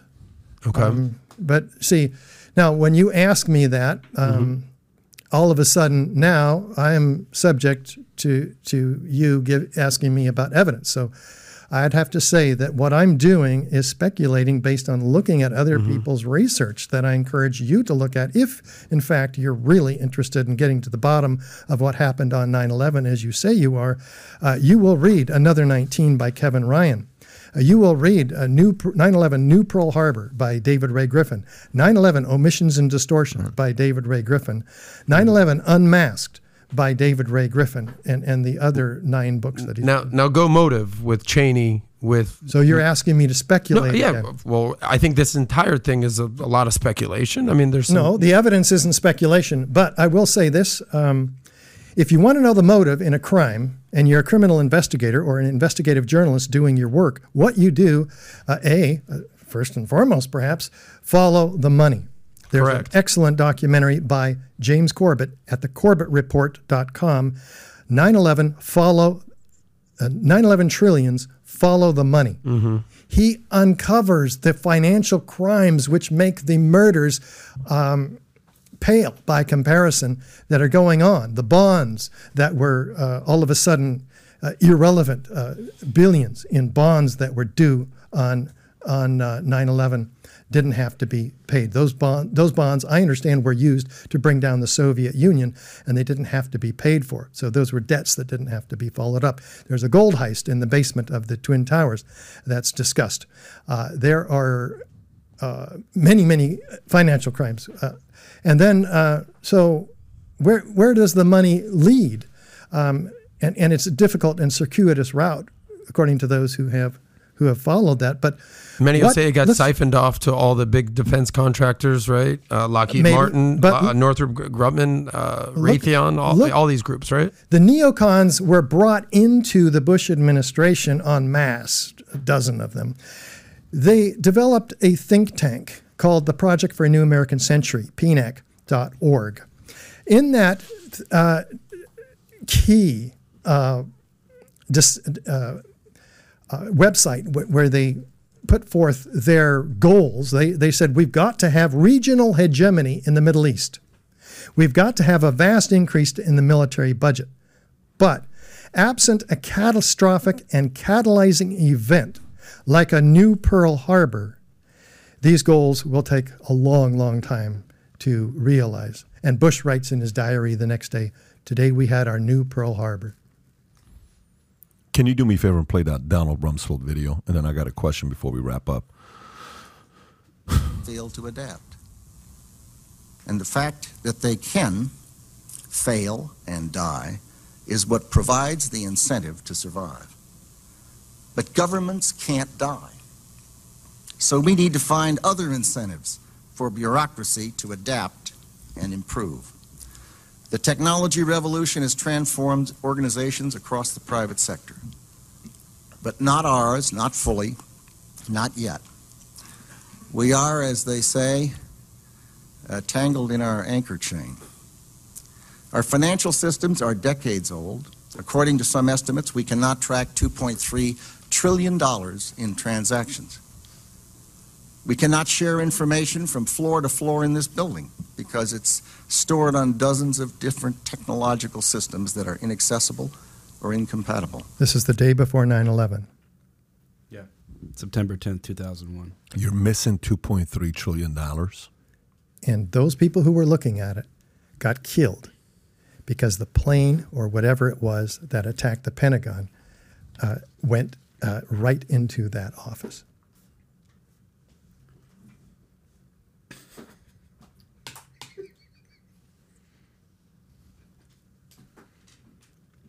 The technical stuff here, Pat, scares the hell out of me, right? The technical stuff. Uh, Going through this and listening to fair minded scientists, architects, structural engineers talking about the stuff they found, the thing there. Either, either it's there or it's not, you know, you know what I mean?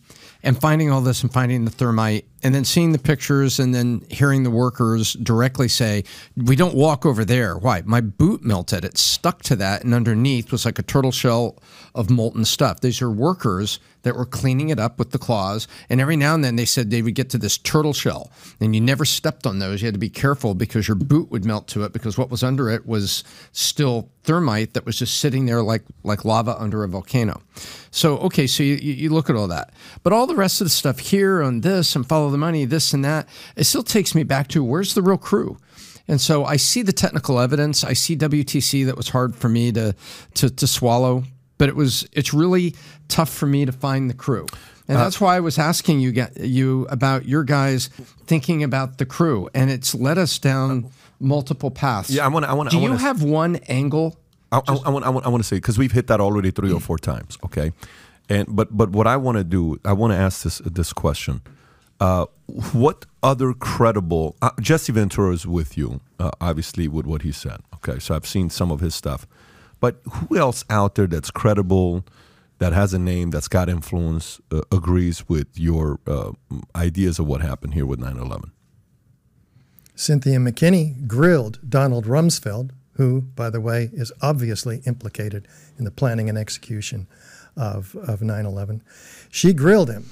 She talked to him about the 2.3 trillion. She talked to him and asked him about the air drills that were happening, 20 of them on the day of 9 11, that took our, fire, our fighter jets north to Canada and, and, uh, and Alaska. Vigilant Guardian uh, Uh, for, for, for, to name one of them. And then there were hijacking drills that also put blips of hijacking, hijacked planes on the radars of the air traffic controllers, confusing them. They're public records saying, is this real world or, or is this is this the drill? Turn off the drill. Stop these sims. And guess what? They didn't those exercises didn't get stopped until after the Pentagon was hit. And by the way, it was hit, whatever hit it. It was an hour. We're told it was a plane. It may be a plane. I don't know. The question is, what, uh, why was it flying unmolested in our skies for an hour after both towers were hit? So, yes, Donald Rumsfeld, who's out on the lawn uh, picking up pieces of airplanes uh, for some reason um, and doing photo ops, was not in his office managing the attacks uh, that day for some interesting reason we can speculate on. But but who else? Who else? You just gave one name so far. Who else agrees with you? That's a leader of. Oh, I'm sorry. influence? Donald Rumsfeld certainly doesn't agree with me. I, No, you said the lady that questioned him. That's McKinney. the- McKinney. yeah, well, But there are many else? actors, uh, for instance. Uh, it- it- Charlie Sheen, you know, some of those names. Martin Ruffalo. Sheen, uh, Mark Ruffalo, uh, Woody Harrelson. Uh, these are all people, uh, Alex Baldwin, who who have um, have made positive comments, uh, raised serious questions about the official narrative, have pointed to our work as being uh, really important, uh, but who have well, Ed Asner is is the key. Uh, God rest his soul. He he has he, he he narrated our documentary, "The Mysterious Collapse of Building of World Trade Center 7," uh, where we document all of this evidence in just 15 minutes. It's right on my website, richardgage911.org. He narrates this documentary that exposes uh, all of the key points of evidence there in 7 Uh, who do you think is the best president of all time? JFK. Second best. I'm not going to have a second best because I think there's been so much corruption uh, since then. I think that was a coup in our country. Try, try a little bit. Who, who else would you say has been a great president we've had? No one's. How about George Washington? That's a safe one you say. I get what you're doing. Now you're being political. Okay, give me Andrew Jackson. How about in the last Andrew 50 years? Jackson challenged the banking cartel. Since 60. Of the day. Since 1960, outside of Kennedy. There, there's none. There's none. There's no uncorrupted Do president. you vote? Yeah, You do vote? yeah. Okay.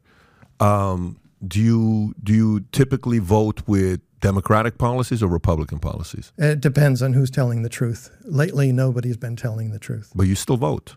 Yeah. Well, I think Trump told more truth than uh, th- than others. So uh, I did vote for him, but did he instigate uh, a 9/11 investigation like he said he was going to do, which is why I voted for him?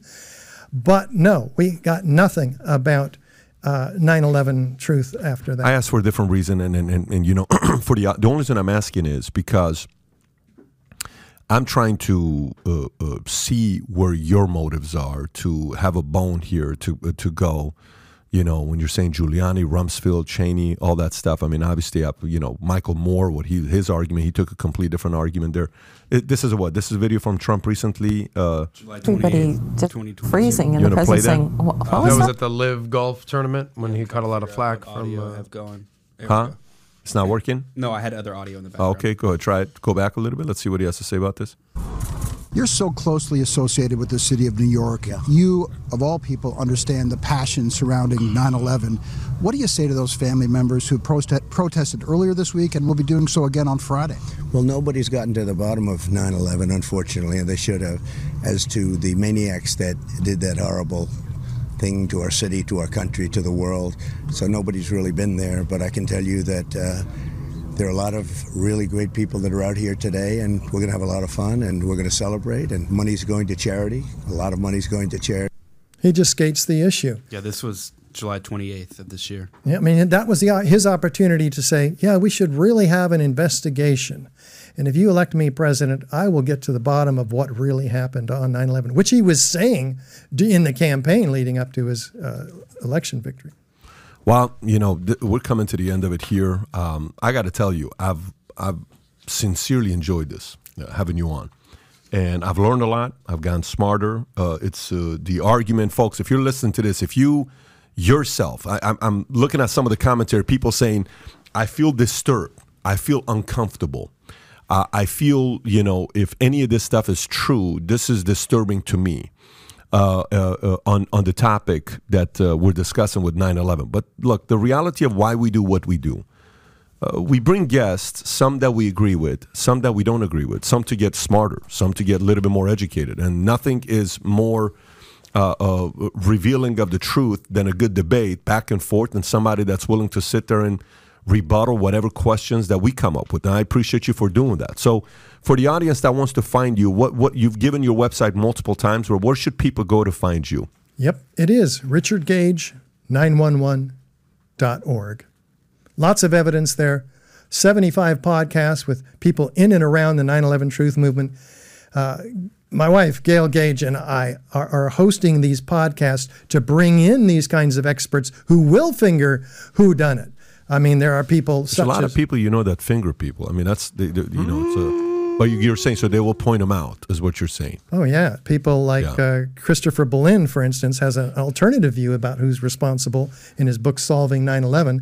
That's interesting, but um, I don't know. I, I'm I haven't read it. Uh, I'm I'm open-minded. Well, if, and by the way, what you said, I'm open to it as well. Anybody that uh, is uh, willing to share what you, if you were on the inside, if you know anything about this stuff that maybe you've not been comfortable to come out and talk about it, I would love to talk to you. Send me an email, patrick at valuetainment.com. Once again, patrick at valuetainment.com.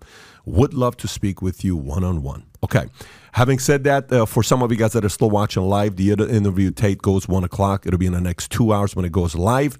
Have a wonderful day, everybody. If you enjoyed this podcast, give it a subscribe and a mm-hmm. thumbs up. God Back- bless the USA tomorrow. and freedom of speech. Oh, we're back tomorrow. Amen. Really? Who Back really tomorrow. Big Papa. Papa John, I believe. No way, Papa John. Papa The John Papa. John The that was asked to. Wow. Okay, so the, The founder Papa, Papa John. John. will be in the house.